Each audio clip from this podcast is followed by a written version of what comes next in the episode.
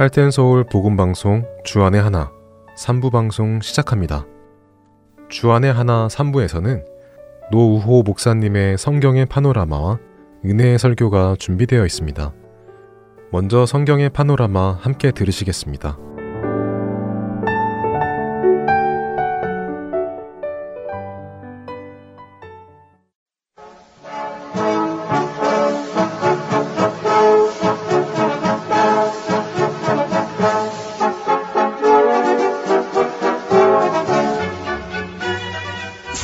파노라마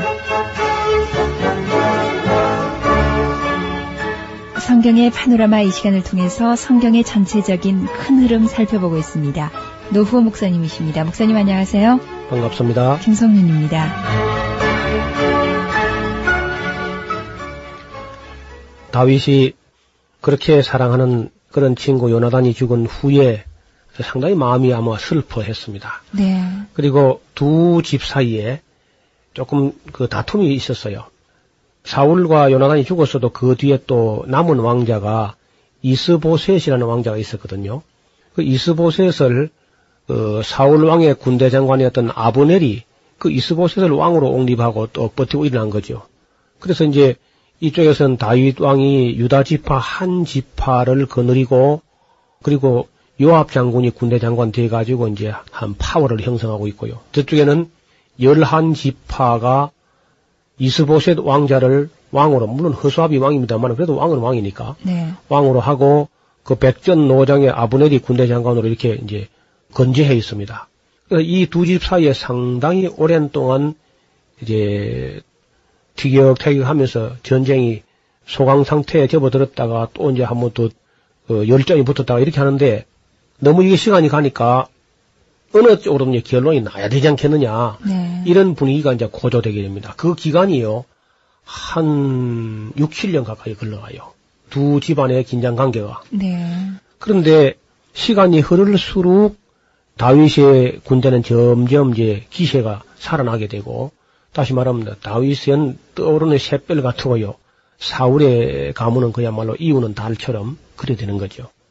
그래서 이제 어떻든 판가름을 내자 이렇게 이제 이야기가 났는데 기부원 목가에서 한번 전쟁이 벌어진 겁니다. 그 전쟁은 처음에는 이쪽에서 장수 열둘, 또 너희 쪽에서도 장수 열둘, 그 아이들 다 싸우게 할 거 없지 않느냐. 우리 장수들만 싸워서 어, 이 게임을 끝을 내자. 이렇게 이제 시작을 했는데 다윗의 휘하에 있는 군인들은요 하나 어려운 날들을 많이 겪었기 때문에 아마 제가 대충 짐작하기로는 한 16년 이상을 에, 그저 들 사람처럼 그렇게 아마 다윗이 망명도 다니고 쫓겨 다니기도 하고 굶기를 밥 먹듯이 하고 또 다윗의 군대가 보면 6, 700명 막 이리 되거든요. 네. 그러면 그 사람들이 정상적인 어떤 생활이 보장이 안 되는데 먹고 사는 것 문제도 뭐 절박한 문제죠. 요즘도 뭐 야당 생활을 오래 하다 보면 어렵지 않습니까? 네. 그때 다윗은 그야말로 야인처럼 이렇게 다니다 보니까 그 주위에 모여든 사람들이 전부 다 빚진 자, 원통한 자, 분통이 터지는 자, 부도난 자, 막 이런 사람들이 막 모여들었단 말입니다. 독이 오를 대로 올라 있는 사람들이죠. 그래서 저 처음에는 12명씩 대표자만 나가서 싸우는 전쟁으로 약속했는데 막상 딱 맞닥뜨리니까요. 그냥 백병전이 벌어졌습니다. 예. 전면전이. 아, 그래가지고 그날 전쟁이 얼마나 치열했는지 수많은 사람이 죽었어요. 근데 이 군대가 그렇습니다. 숫자가 문제가 아니고요. 정신이 문제다. 다윗의 군대는 그야말로 죽을 것을 각오하고 뭐 이래도 죽고 저래도 죽는 것이다. 이렇게 죽으면 죽으리다 하고 싸웠고 이제 아브넬 군대, 이스보셋 군대는 좀 몸살이고 뭐 이래 하다 보니까 밀리기 시작했습니다. 그 작은 그 한 지파, 유다 지파의 군대에게 열한 지파 군대가 밀리는 거예요. 그래서 결국 이제 패배해가지고 이제 도망을 가는데 아브넬은 이제 나이가 많습니다, 사실. 그 아브넬 군대 장관이 이제 사실 조금 더 또 돌아보면서 지나갈 게 있는데요. 한때 사울 왕 밑에서 그 일생을 그 나라를 위해서 바친 국가의 1등 공신입니다. 지금 같으면 이제 보통 내무부 장관 혹은 미국 같으면 국무부 장관이 제일 큰 장관 아니겠습니까? 예. 근데 옛날 사회에서는 군대 장관이 제일 큽니다. 근데 언제나. 그러니까 군대 장관 하면은 그저 1인 지하 만인 지상이죠. 그래서 이 군대 장관으로 있던 이 아보넬이 어느 날 하루아침에 경질된 거예요. 그게 언제냐면은 골리앗 문제를 해결하지 못해가지고 홍안의 미소년 다윗이란 소년이 그 골렛을 때려잡으니까 사울 왕이 말이죠. 하루 아침에 그 군대 장관 아보네를 경질해버리고 아주 총각으로 있는 그 다윗을 군대 장관에 임명한 겁니다. 음. 인사 행정을 이렇게 해서는 안 되는 거거든요. 사울의 결정적인 실수죠. 그때에 이 아브넬 장군이 뭐 입이 열 개라도 할 말은 없습니다. 그 국가 위기를 자기가 무슨 뭐 감당하지 못했으니까 경질 뒤에도 할 말은 없지만은 기분은 좋지가 않지요. 그냥 아무 말 안 하고 있었어요. 아무 말 없이 있었지만은 사울과 요나단이 죽고 나니까 바로 이 아브넬이 다시 이스보셋을 그저 허수아비 왕으로 세우고 실세로 등장한 거죠. 이런 이 아브넬이 이제 그래도 무슨 다시 명예를 회복하겠다 생각했는지 모르지만은 어차피 해보니까 안 되는 거예요, 지금 게임이. 그래서 도망을 가는데 그 도망을 가면 그냥 그걸 그만큼 하고 놔둬야 되는데 그럴 때 또 욕심이 지나신 사람이 있습니다. 다윗의 누나였던 수루야의 아들들이 세 사람이 다윗의 휘하에서 아주 큰 활약을 했는데 그 대표자가 요압이고요. 그 다음에 이제 그 요압의 동생이 아사헬을 하는 사람이 있습니다. 그리고 아비셰가 있죠. 아비셰, 아사헬, 요압 이 세 사람이 다윗의 생질들이죠. 자기 누나의 아들들이니까. 용맹도 있고 또 지도력도 있고 또 이 특별히 아사헬 같은 경우는요.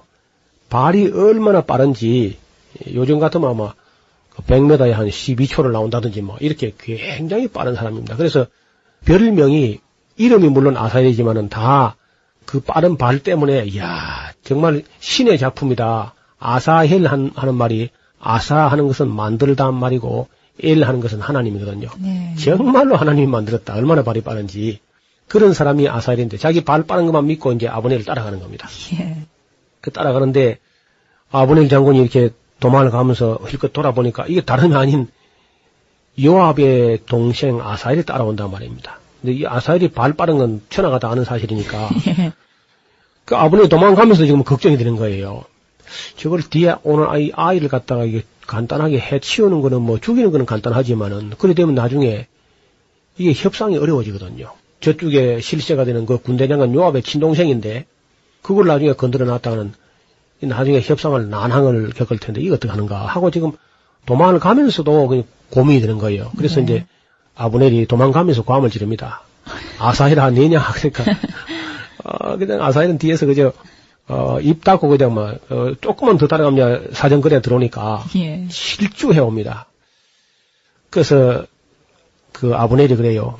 그냥 너무 따라오는 것 같다 아무래도. 그러니까 너 괜히 너무 따라오지 말고 쫄병 하나 붙잡아가지고 군복이나 벗겨가지고 돌아가라. 왜 자꾸 따라오냐. 그래도 뭐 뒤에서 따라와요. 아버넬이 한 번 더 이야기합니다. 내가 너를 죽일 수 있지만은 그럼 내가 너 형 낯을 보기 어려워서 그러니까 제발 좀 그만 따라고 돌아가라. 아 그렇게 이야기해도 막 이제 얼마 안 되거든 거리가. 그래서 아브넬이 지금 가면서도 거리를 지금 아버님도 도망가면서 지금 재합니다 지금 조금만 더 이제 가까워지면 던지거든 뒤에서요. 그래서 아무래도 안 되겠다 싶으니까 아버넬이 그냥 갑자기 자리에서 멈추어 서면서 창 끝을 뒤로 내밀었습니다. 창 끝을 어. 탁 서면서 그 뒤에서 이제 따라오던 그 아사일이 너무 빨리 왔기 때문에 브레이크가 안 잡힌 거예요. 예. 그래서 그 아브넬 장군이 뒤로 내미는 창 끝에 스스로 와서 찔려서 죽었습니다. 아. 자기 발이 빨랐던 것 때문에. 예, 어처구니 없는 죽음을 예. 맞았군요. 이건 아브넬은 백전노장이거든요. 음. 그건 아사일은 아주 하루 강아지에 불과한데 자기 발 빠른 만 믿고 그냥 음. 그 너무 큰 공로를 세우려고 하다가 결국은 죽음을 맞이했습니다. 이 문제 때문에 이 사건 때문에 다시 이제 그 어려워져요 관계가. 예. 다윗은 언제든지 뭐 협상하자면 좋다 그러는데 그 요압이 봐주지 못하는 거죠.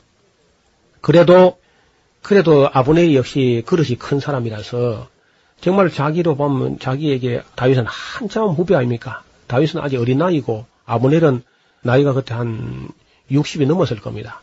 60이 넘고 다윗은 지금 은 서른 살 남짓 됐거든요. 서른 몇 살. 그러니까 뭐 아브넬에게 있어서 다윗은 자기 아들 뻘밖에 안 돼요. 그런데도 불구하고 아브넬이 나이 많은 분이 찾아옵니다. 다윗에게. 찾아와서 내가 하나님께서 당신에게 기름을 부은 걸 내가 알고 있고 또 이 모든 나라가 다윗왕 당신에게 돌아가야 한다는 것을 내가 믿음으로는 알고 있습니다. 그러면서 내가 나머지 열한 지파를 다 이렇게 돌려서 하나 되게 할 테니까, 뭐, 이를테면 보복 정치 같은 거 안 하는 걸로 그렇게 좋은 협상을 하려고 이제 찾아온 거죠.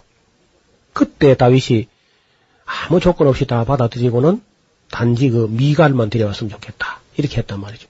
그래가지고 이제 아브넬은 좋다 하고 돌아갔는데 돌아가서 이제 결국은 미갈을 데려왔어요. 미갈을 데려다가 다윗에게 갖다 주고는 다시 돌아가는데 그 소식을 누군가가 요압 장군에게 기뜸을 했습니다. 예. 그래 요압이 무슨 소리야 무슨 소리.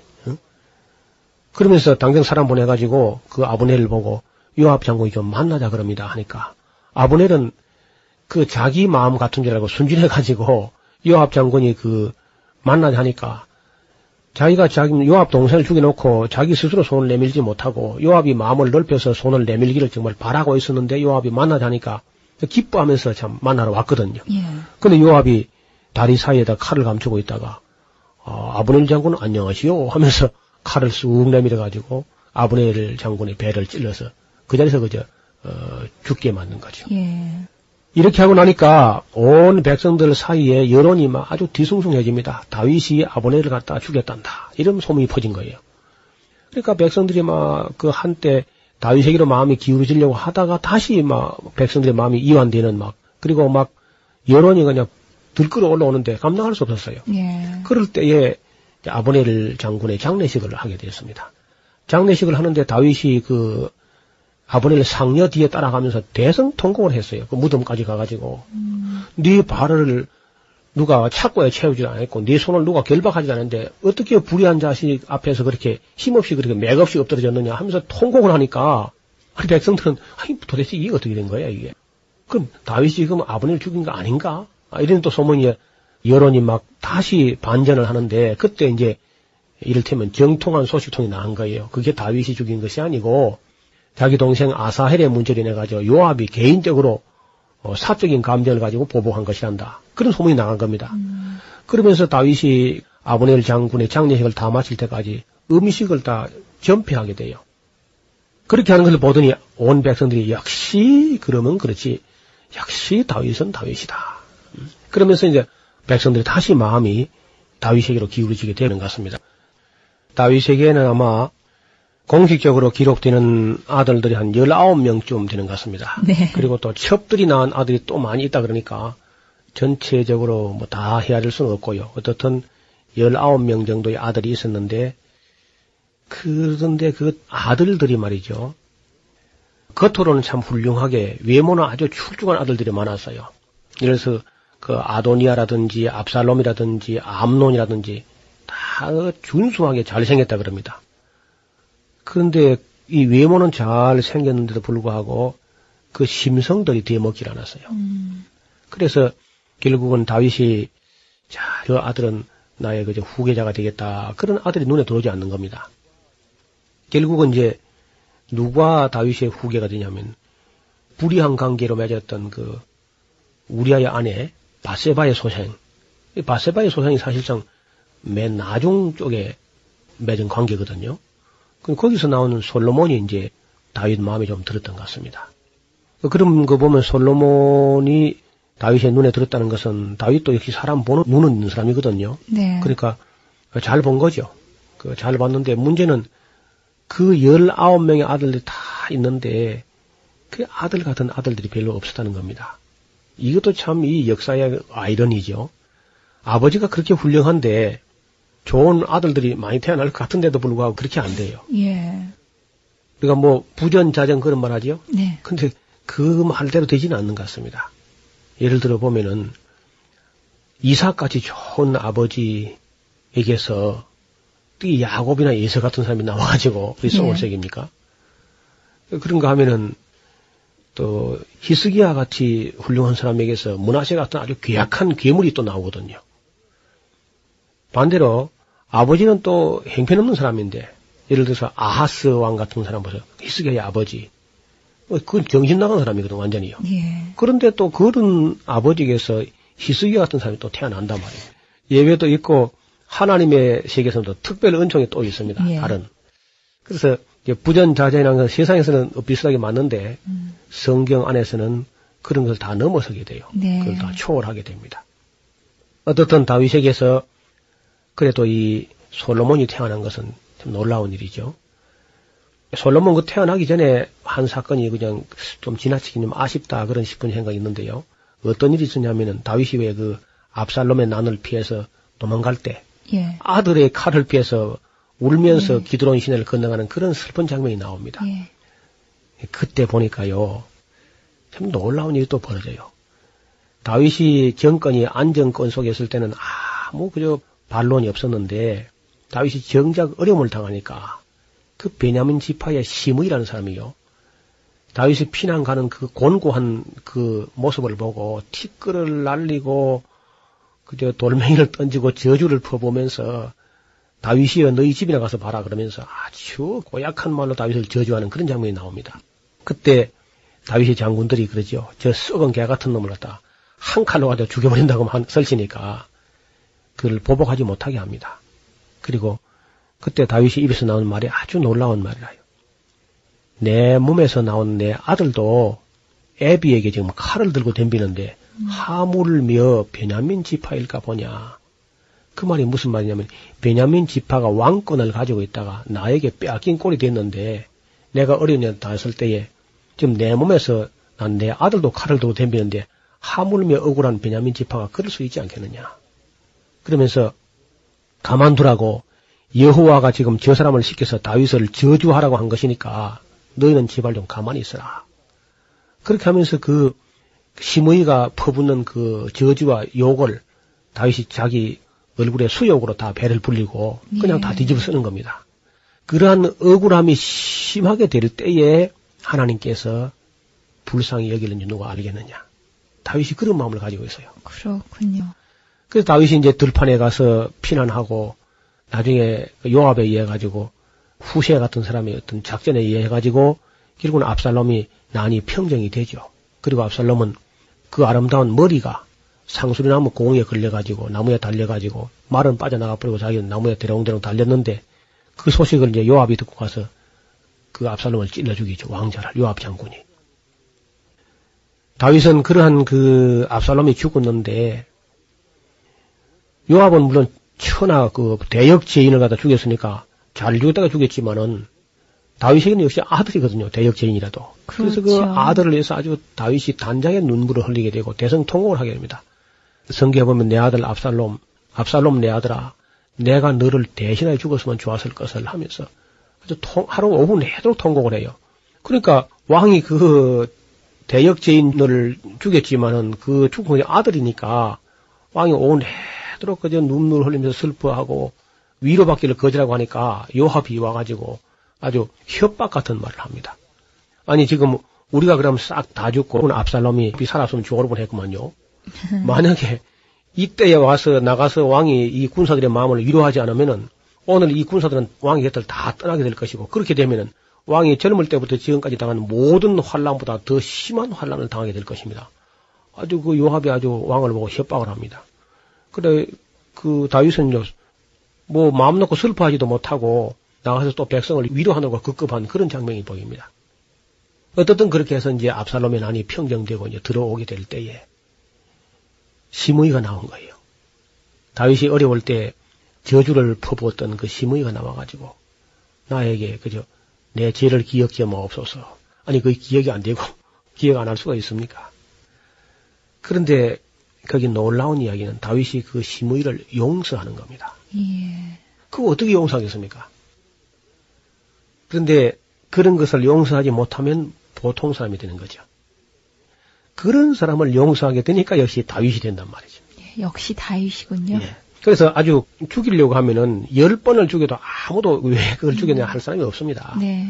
근데 그런 사람을 살려놓는 것이 그게 기념비거든요. 이게 무슨 말이냐면은 백성들 사이에서 여론이 막, 야 과연 다윗왕이다. 어떻게 저런 사람도 용서하는가? 저런 사람도 용서하는 거 보니까 다윗은 웬만한 사람 같으면 보복하지 않는 분이다. 어, 그런 기념비, 살아있는, 걸어다니는 기념비 아닙니까? 그래서 그야말로 그런 사람을 용서하는 것이 다윗의 영광이지요. 우리 역사에 보면은 그런 사람을 건드려 가지고 자기 정치 생명이 끝나는 그런 사람도 있습니다. 그 아마 수년 됐습니다만은 필리핀의 그 장기 집권했던 마르코스라는 대통령이 있었어요. 그 마르코스가 자기에게 정말 큰 정적이 되고 위협적인 그런 인물 어, 아키노 상원 의원을 비행기에서 죽이게 되죠. 그 아키노 상원 의원 죽이고 나서 결국은 자기는 건자에서 물러나게 됩니다. 이런 것은 뭐 정치를 안 배운 거지요. 다윗은 어디서 이런 놀라운 것을 배웠는지 모르지만 정말 하나님의 은사지요.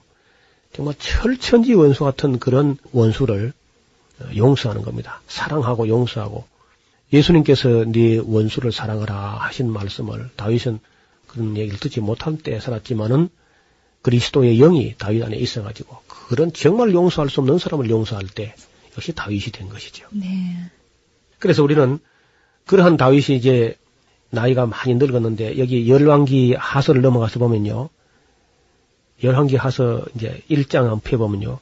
다윗 왕이 나이 많아 늙으니 이불을 덮어도 따뜻하지 아니한지라 이렇게 나옵니다. 아주 한국적인 표현이죠. 연세가 들면은 이불을 가지고 아무리 뭐 명주 이불, 솜 이불을 해도 안 되는 거라. 뭐 무릎팍 안에서 찬바람이 나온다고 어른들이 그럽니다. 이불을 덮어도 따뜻하지 않은 거예요. 나이가 드니까. 그만큼 예, 열왕기 하서에 왔을 땐 다윗이 나이가 늙었습니다. 자, 이럴 때 빨리 다윗은 그게 물러나기 좋아요. 그 적당한 때를 봐서 딱 물러나야 되는데 너무 또 어, 미적거리고 이제 시간을 보내는 겁니다. 물론 그 다윗이 자기가 겪은 정치가 너무 어려웠기 때문에 솔로몬은 좀 어리게 보였을지 모르지요. 그래서 그 빨리 이양하지 않고 있는 바람에 어떤 사람으로 하여금 또 착각하게 만들어요. 그 착각이 뭐냐면은 아도니아라고는 아들이 반란을 일으키는 겁니다. 아버지는 이제 뭐 숨만 붙었다 뿐이지 그는 뭐 시체와 다름이 없다 이렇게 생각했던가 봐요. 그래가지고 이제 자기가 스스로 이제 왕이 되었다고 그렇게 하는데 거기에 요압이 가담하게 됩니다. 놀랍게도. 아도니아의 반란에. 그래서 이제 그 때도 변함없이 다윗의 곁에 있는 사람이 있는데 역시 나단이죠, 나단. 음? 이 나단하고 분하야라는 사람이 있습니다. 이 분하야는 다윗의 경호실장 같은 그런 사람이죠.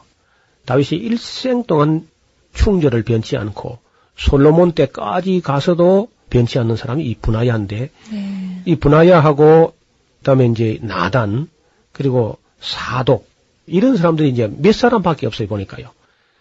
다윗이 그렇게 뭐 큰 정부를 움직여 갈 때는 수많은 사람이 다윗 곁에 있는 것 같았는데 정작으로 다윗이 어려움을 겪고 보니까 다윗 곁에 예, 다섯 손가락 정도 꼽을 정도 그 사람들만 변치 않는 믿음을 가지고 있었습니다.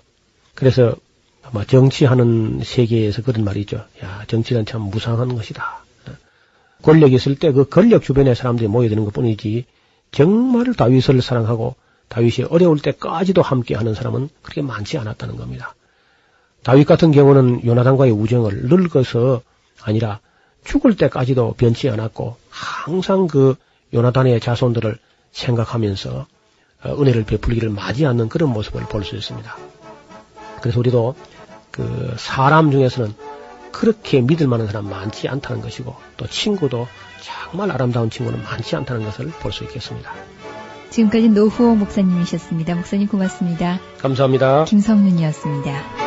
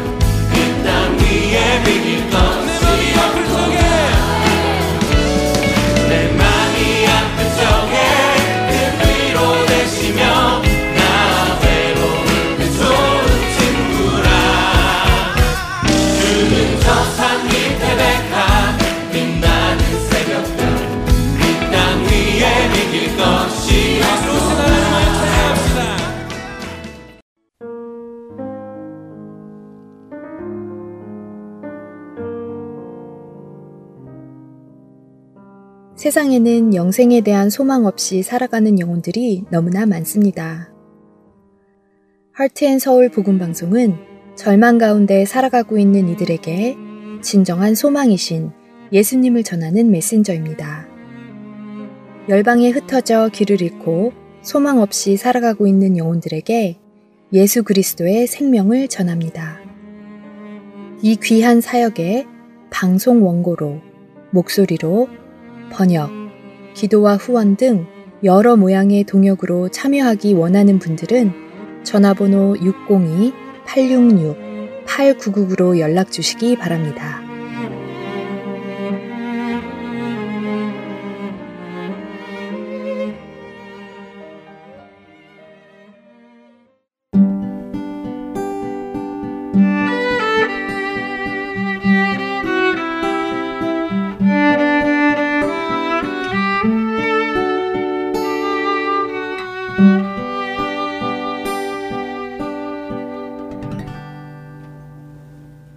은혜의 설교 말씀으로 이어드립니다. 오늘 설교 말씀은 서울 우면동 교회 정준경 목사님께서 사무엘상 31장 11절부터 13절까지의 말씀을 본문으로 밤새도록 달려가서 라는 제목의 말씀 전해 주십니다. 은혜 시간 되시기 바랍니다.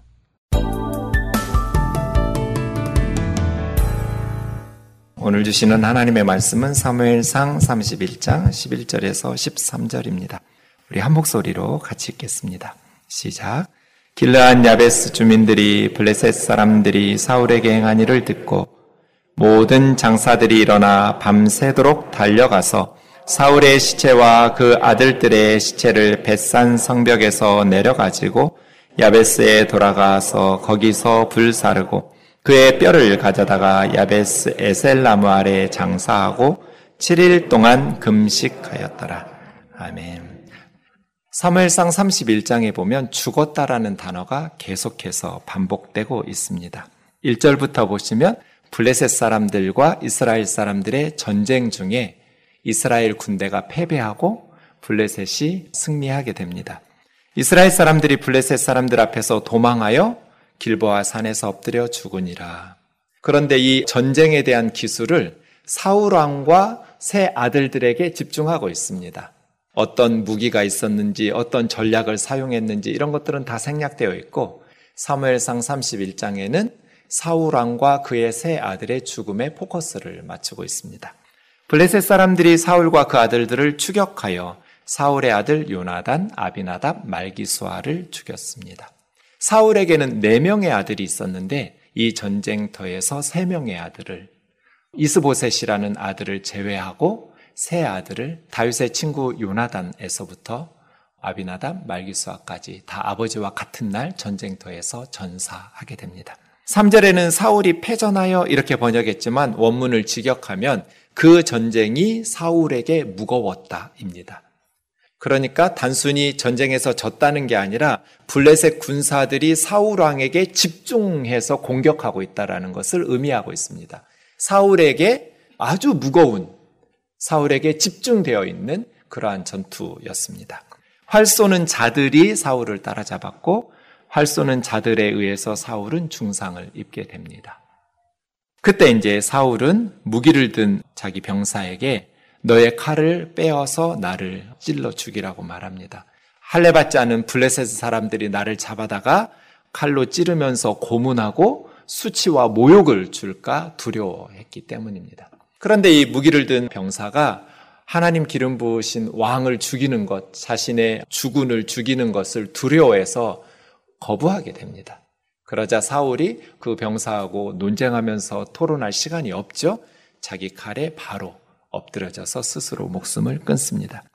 무기든 자가 사울왕의 죽음을 보면서 자기도 자기 칼 위에 엎드러져서 죽게 됩니다. 성경은 이렇게 죽었다 하고 끝냅니다. 이 죽음에 대해서 잘했다거나 잘못했다거나 자살이 옳으니 그르니 평가를 내리지는 않습니다. 성경 어디에도 자살하지 말라라는 명시적인 구절은 없습니다. 하지만 우리의 생명의 주인이 하나님이시기 때문에 스스로 목숨을 끊는 것을 바르다고 말할 수는 없을 겁니다. 그러나 사울의 입장에서는 생포 당해서 예전에 삼손이라는 사사가 블레셋 사람들에게 생포당했을 때 두 눈이 뽑혔고 쇠사슬에 묶여서 감옥에서 맷돌을 가는 수치와 치욕을 경험했습니다. 당시의 전쟁이라는 것이 승전한 국가에서는 패전 국가의 왕을 모욕하고 조롱하는 것들이 뭐 문화였기 때문에 생포 당해서 고문을 당하고 모욕을 당하면서 죽임을 당하느니 스스로 목숨을 끊겠다라는 선택을 사울 왕이 내리게 됩니다. 6절에는 다시 그날 사울과 세 아들 무기든 자 모든 사울의 군대 사람들이 함께 죽었더라 하고 마무리하고 있습니다.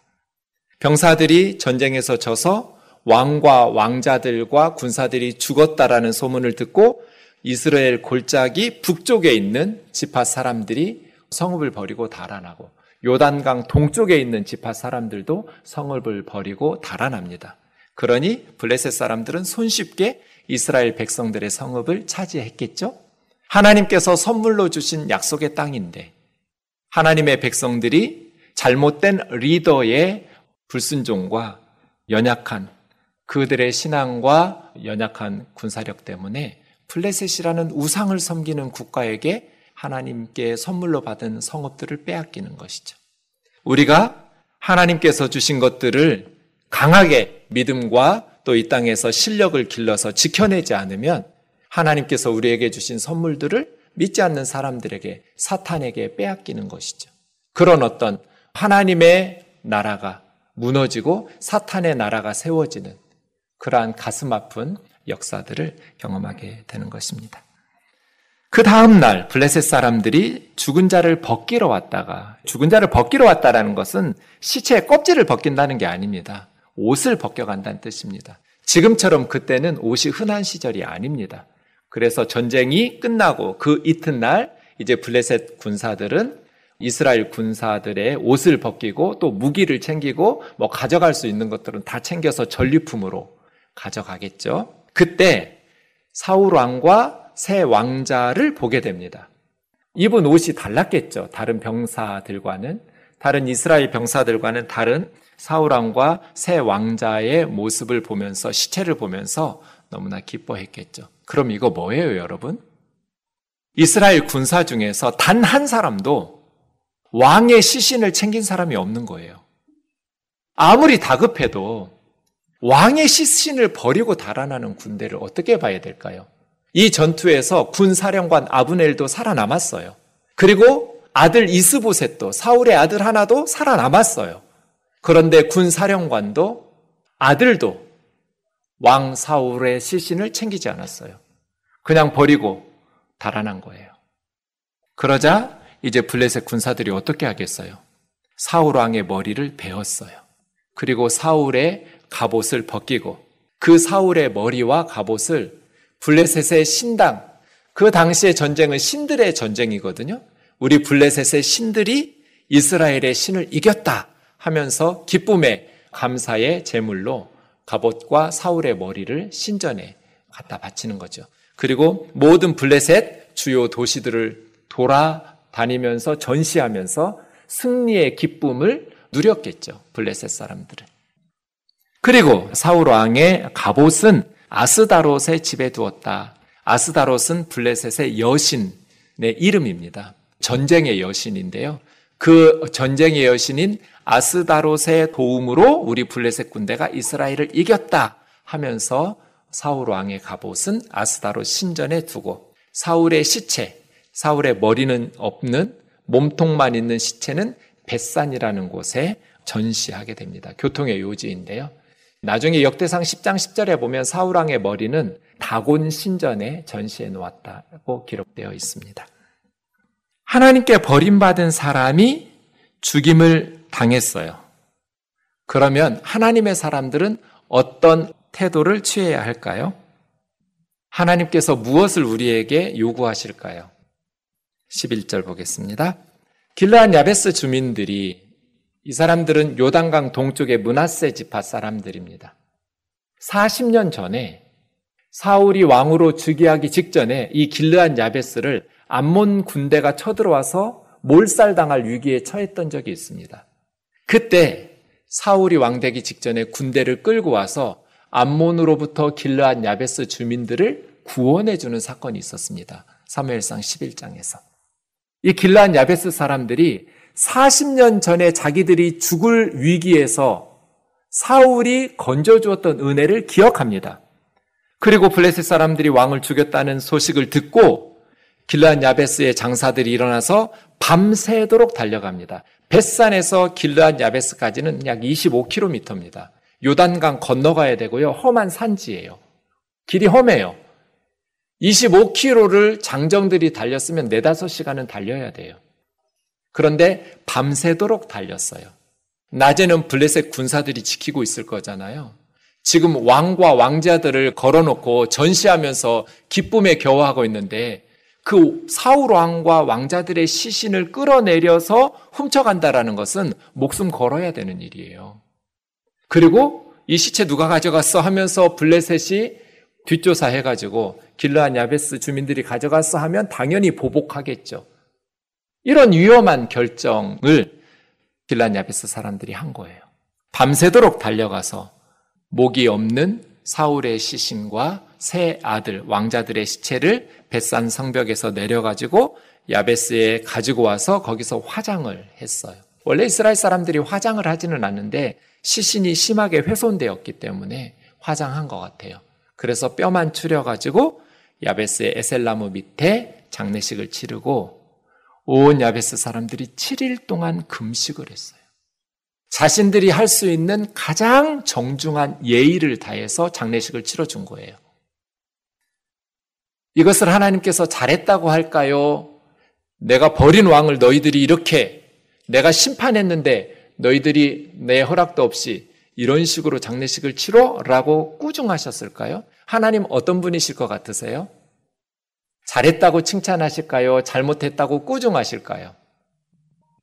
사무엘 하 2장 4절에 보면 이제 사울이 죽었다는 소식을 듣고 다윗이 왕이 되었을 때 어떤 사람이 그 사울 왕을 장례식 치러준 사람이 길르한 야베스 사람들이라는 것을 다윗에게 말해요. 그래서 다윗이 전령을 보내면서 길라한 야베스 사람들에게 뭐라고 말하냐면 너희가 너희 주 사울에게 이처럼 은혜를 베풀어 그를 장사하였으니 여호와께 복을 받을지어다. 하나님께서 버리신 왕, 심판하신 왕을 너희들이 그렇게 장례식을 치렀다고 꾸중하지 않으셨어요. 여호와께 복을 받을지어다라고 말했어요. 너희가 이 일을 하였으니 이제 여호와께서 은혜와 진리로 너희에게 베푸시기 원하고 나도 너희의 이 선한 일을 너희에게 갚아주겠다고. 이제 내가 왕으로 기름 부음 받았으니까. 성경은 길르한 야베스 사람들을 칭찬하고 있어요. 우리 하나님 그런 분이에요. 비록 하나님 앞에 버림받아서 죽었지만 사울은 그의 죄 때문에 새 아들과 함께 불행한 마무리를 지었지만 그럼에도 불구하고 하나님은 사울의 죽음을 당연하다고 고소해 하시는 분이 아니에요. 안타까워 하셨을 거예요. 사울이 그렇게 죽어가는 것을 또 사울과 함께 새 아들이 그렇게 죽어가는 것을 하나님께서는 가슴 아파하셨을 거예요. 길란 야베스 사람들은 40년 전의 은혜를 잊지 않았어요. 오늘 우리가 잊지 않아야 할 사람들은 누가 있을까요? 개인적으로나 공동체적으로 우리는 길르한 야베스 사람들처럼 이 말씀 앞에 어떻게 순종할 수 있을까? 우리가 지금 이렇게 자유로운 나라에서 평화롭게 살 수 있었던 것은 절망적인 상황을 불쌍히 여기면서 수많은 외국의 젊은이들이 이 땅에서 목숨을 바쳤기 때문이잖아요. 그들의 희생이 없었다면 우리는 지금 북한 주민들처럼 살고 있겠죠. 은혜를 입었어요. 길라한 야베스 사람들 목숨 걸고 달려가서 그 위험한 선택을 하면서 사울에 대한 은혜를 갚았어요. 하나님께 복은 그런 사람들이 받는 거예요. 은혜를 잊어버리는 사람들, 자기만 살겠다고 은혜를 기억하지 못하는 사람들에게 어떻게 하나님께서 복을 주시겠어요? 어떤 성도들을 하나님께서 기뻐하실까요? 은혜를 기억하는 성도들이에요. 그래서 모세가 계속해서 잊어버리지 말라고 신명기에서 말하잖아요. 하나님의 은혜를 잊어버리지 마라.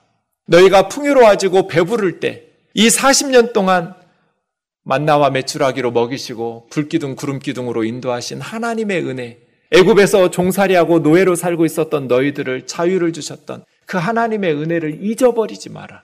너희가 배부르고 평안하게 될 때 그 은혜를 잊어버릴까봐 두려워서. 어떤 성도가 성령 충만하게 범사에 감사하며 항상 기뻐하면서 하나님 안에서 믿음의 경주를 잘 달릴까요? 은혜를 기억하는 성도예요. 하나님의 은혜를 잊어버린 성도들은 늘 투덜거려요. 불평과 불만이 많아요. 조금만 어려워도 금방 불평과 불만이 튀어나와요. 왜요? 은혜를 잊어버려서 그래요. 예수 그리스도를 십자가에 내어주셔서 우리를 구원하신 그 하나님의 은혜를 잊지 않고 가슴에 품고 사는 성도들은 달라요. 삶의 자세가 달라요. 하나님에 대한 태도가 달라요.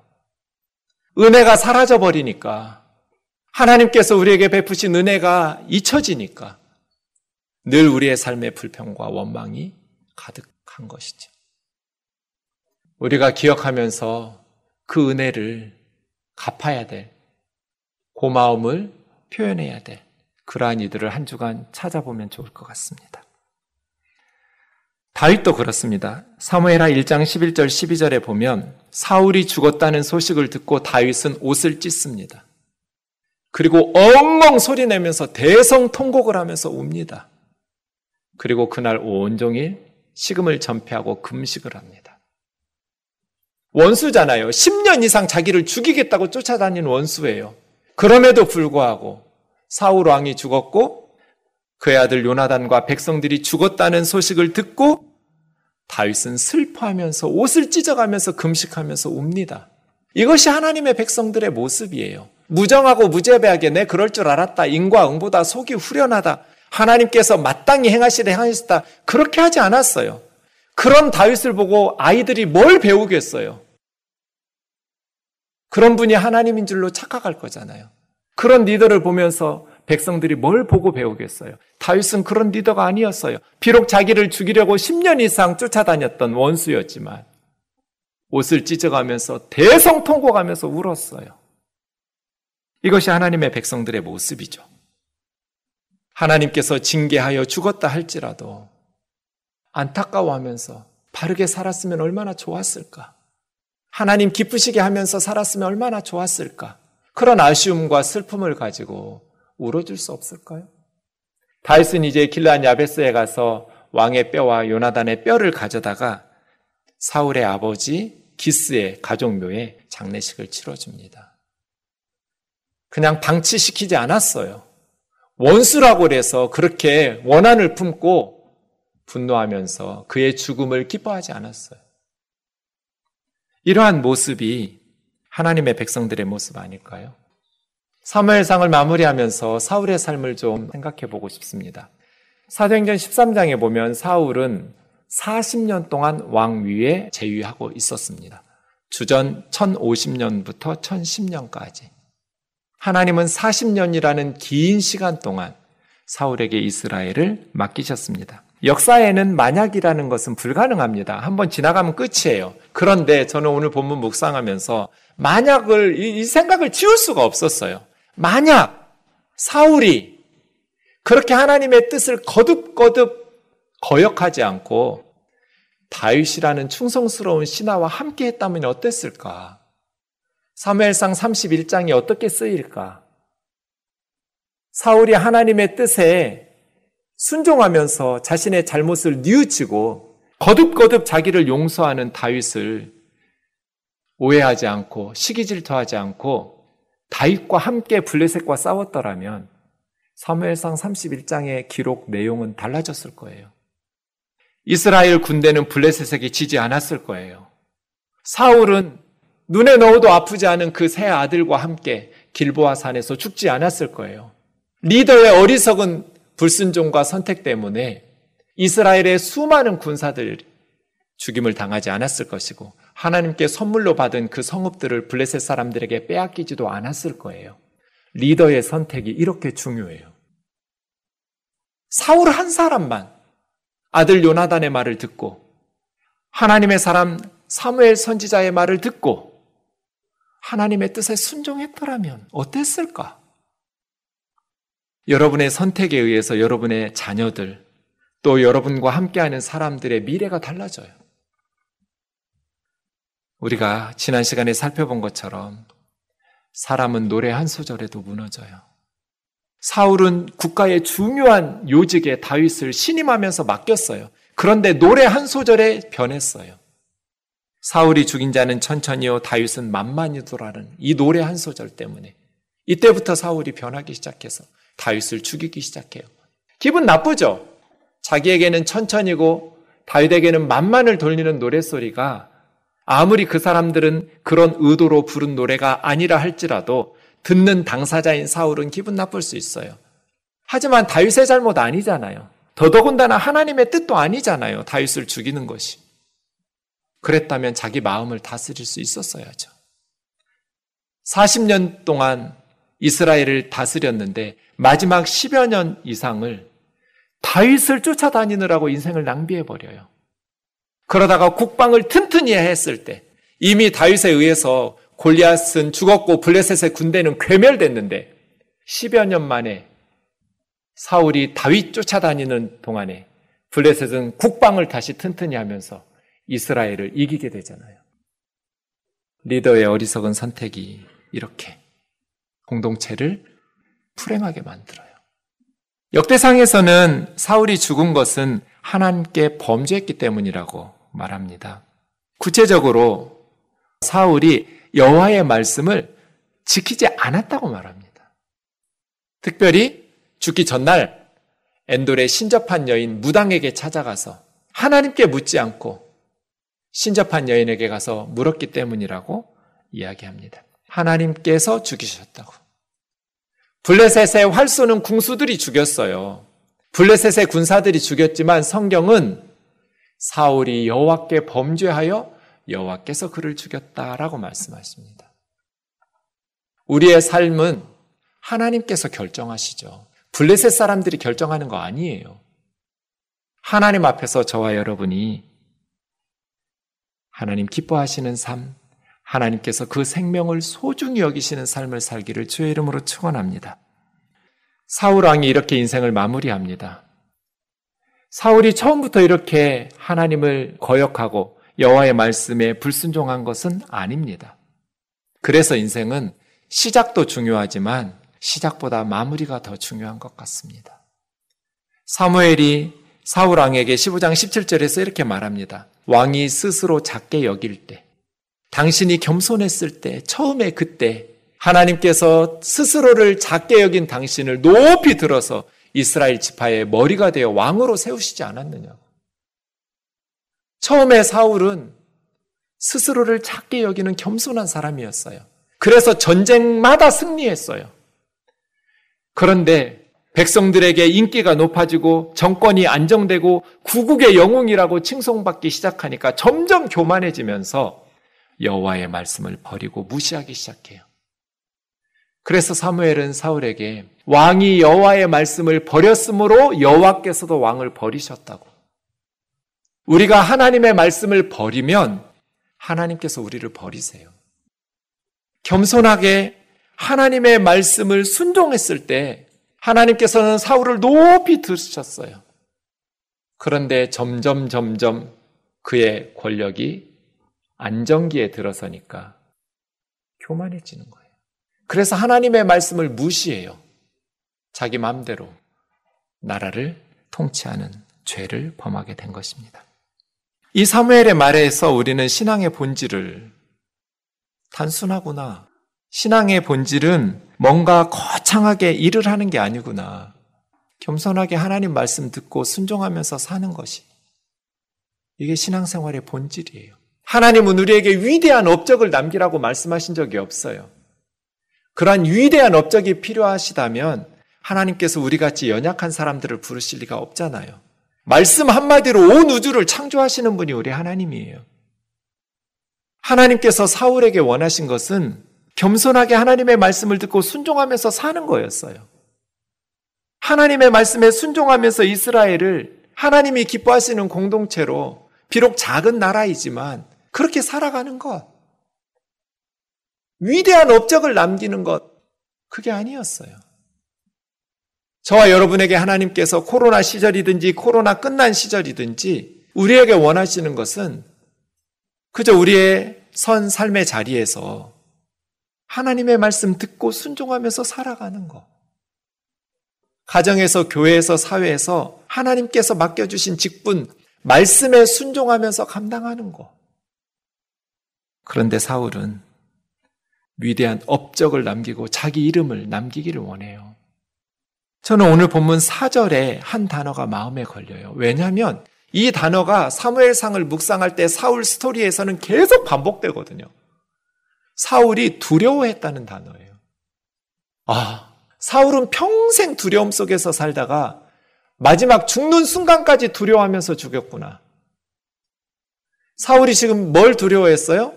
생포 당하면 고문을 당하고 모욕을 당할까봐 두렵다고. 무기든 병사에게 니 칼로 나 좀 죽여달라고. 사울은 마지막까지 두려워하였다라고 성경이 기록해요. 그런데 사울이 사무엘에게 하나님의 말씀을 불순종하면서 범죄했다고 고백하면서 자기가 그렇게 하나님 말씀 불순종한 이유를 뭐라고 말하냐면 내가 백성을 두려워하여 그들의 말을 청종했기 때문이라고 말해요. 하나님의 말씀은 아말렉 백성들을 진멸하라고 그들의 죄를 심판하는 너희는 도구라고 판사가 사형을 내렸는데 간수가 풀어준 거예요. 사형 집행을 안 하고. 아말렉이 너무나 악한 죄를 많이 지으니까 사울을 통해서 아말렉의 죄를 심판하라고 하나님께서 말씀하신 거거든요. 그런데 백성들이 전쟁 이기고 나니까 좋은 것들은 가지고 싶은 거예요. 나쁜 것들만 죽이고 하나님 말씀에 순종하고 힘있고 일 잘하게 생긴 사람들은 잡아다가 노예로 팔아먹고요.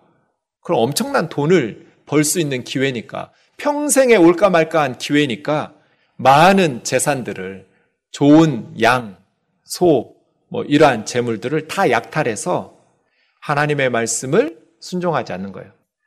기득권을 가진 사람들이 왕에게 압력을 집어넣은 거예요. 전쟁에 이겼으니 우리에게 전리품을 챙길 수 있게 하라고.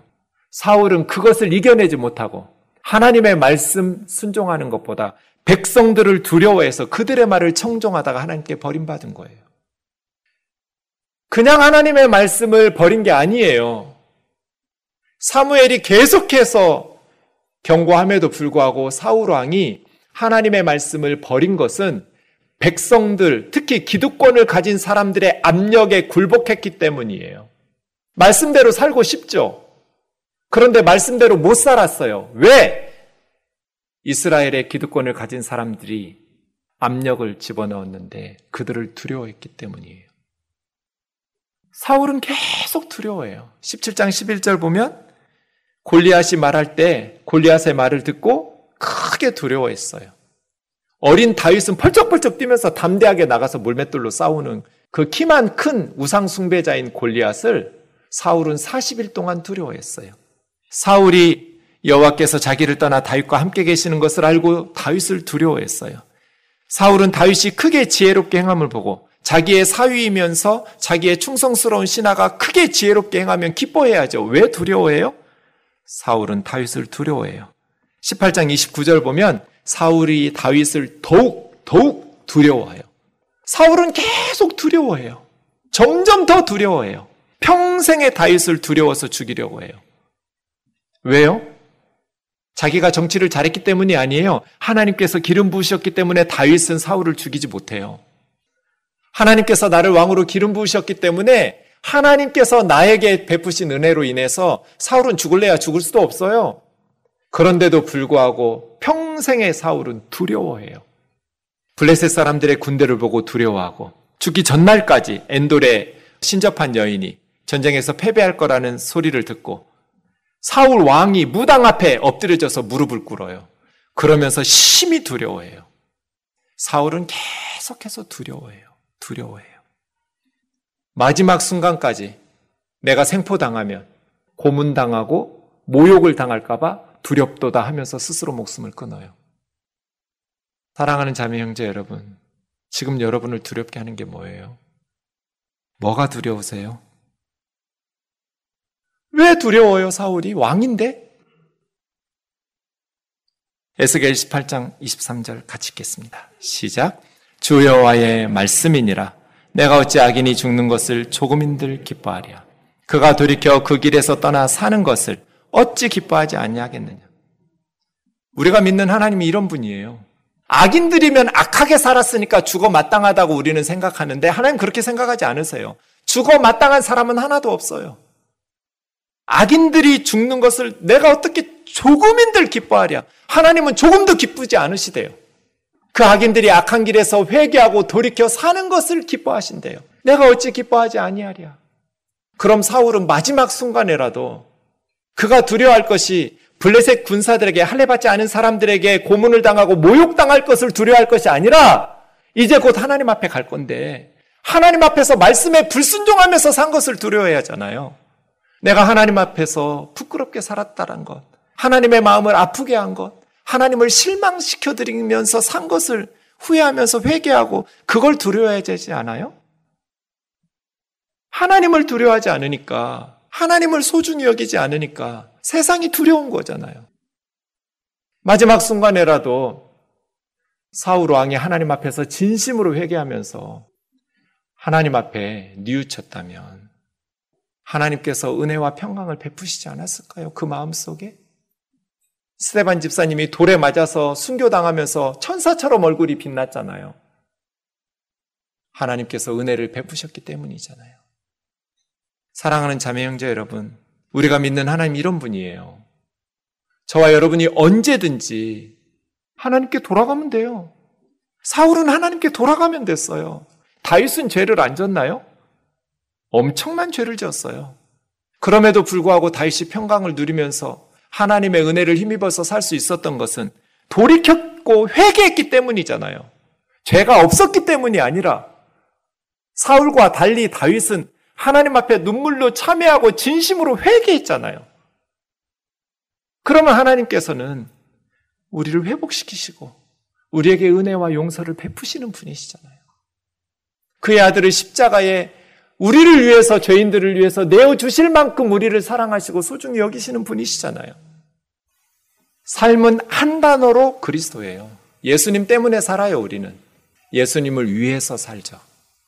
아무리 세상 사람들이 부러워하는 것들을 그러한 많은 업적들을 이루고 산다 할지라도 그리스도를 위해서 살지 않았으면 실패한 인생이에요. 아무리 세상 사람들이 무시하는 삶을 살았다 할지라도 그리스도께서 기뻐하시는 그리스도를 위한 삶을 살았다면 값진 인생 산 거예요. 삶이란 그리스도예요. 예수님을 위해서 살고 예수님 때문에 살고 예수님을 향해서 살고 예수님을 통해서 살아요. 바울처럼 우리도 to live is Christ이기를 원합니다. 돈 때문에 살고 명예 때문에 사는 것이 아니라 내 모든 삶이 그리스도를 위한 삶이기를 원합니다. 그렇게 살다가 죽는 것은 복된 거예요. 주 안에서 죽는 건 복된 거예요. 왜냐하면 죽는 것은 망하는 것, 잃어버리고 멸하는 것, 사망이나 사멸이 아니라 얻는 거거든요. 사득이에요, 사득. 주 안에서 죽는 자들은 가장 좋은 선물을 죽음의 문을 열고 들어가면 얻어요. 천국을.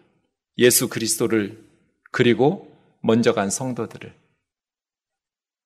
여러분, 여러분에게 상처 주었고 여러분을 괴롭게 하는 원수 때문에 인생 낭비하지 마세요. 그 사람들 묵상하지 마세요. 뭐 좋다고 묵상하고 그래요. 예수님을 묵상하세요.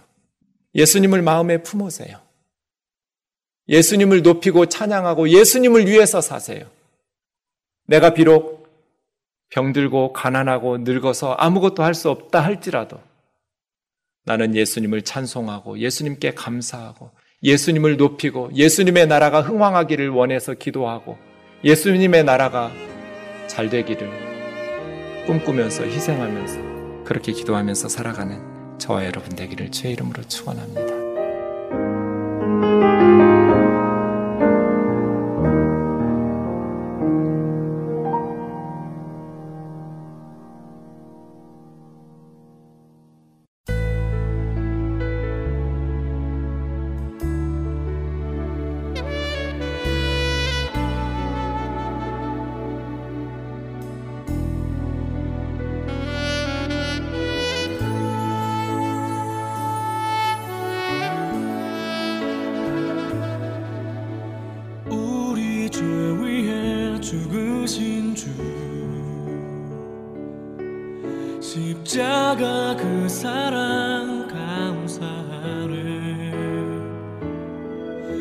날마다 주의 형상대로 변화되리라.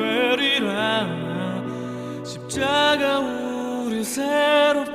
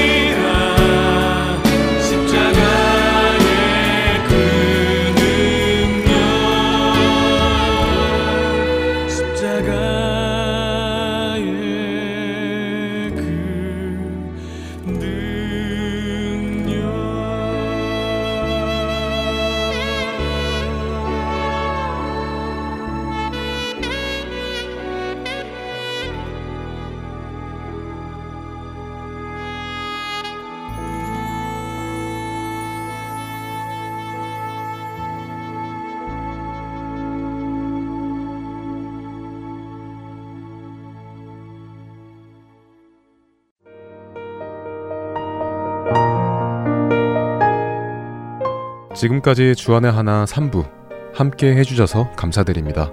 다른 방송들을 더 듣고 싶으신 분들은 홈페이지 www.할테앤서울.org에서 특별 방송을 클릭하셔서 들으실 수 있습니다.